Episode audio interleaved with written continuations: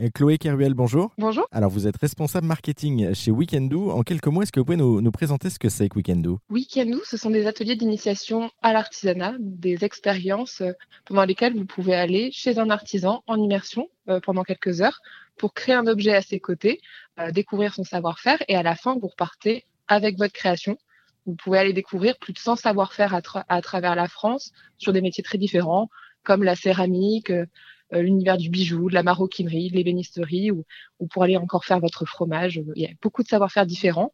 Euh, et euh, du coup, vous avez plus de 3000 ateliers aux quatre coins de la France pour partir en immersion. Oui, c'est assez varié en tout cas. Et quelles sont les missions de cette plateforme concrètement? Weekendoo, c'est une idée qui est née du besoin des artisans.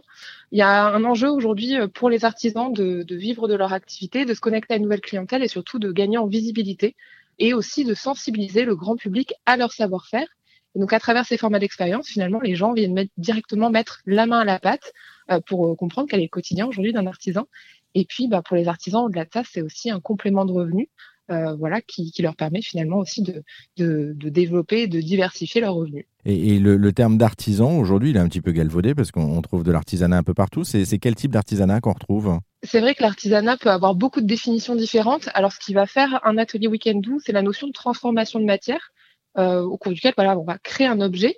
Euh, et vous avez euh, voilà plus de 100 savoir-faire sur la plateforme, mais effectivement, on va pas forcément retrouver tous les métiers de l'artisanat. Typiquement, on pourrait aussi dire qu'un artisanat, ça peut être un coiffeur ou euh, un, un, employé du bâtiment. Voilà, on est sur des, des, métiers plutôt avec une fibre plus artistique, on va dire. Parfait. Bah, écoutez, merci Chloé Keruel pour cette présentation de Weekend Merci à vous. Ça vous a plu? Vous en voulez encore? Il y a en ce moment des milliers de podcasts 100% positifs qui vous attendent sur l'application AirZen.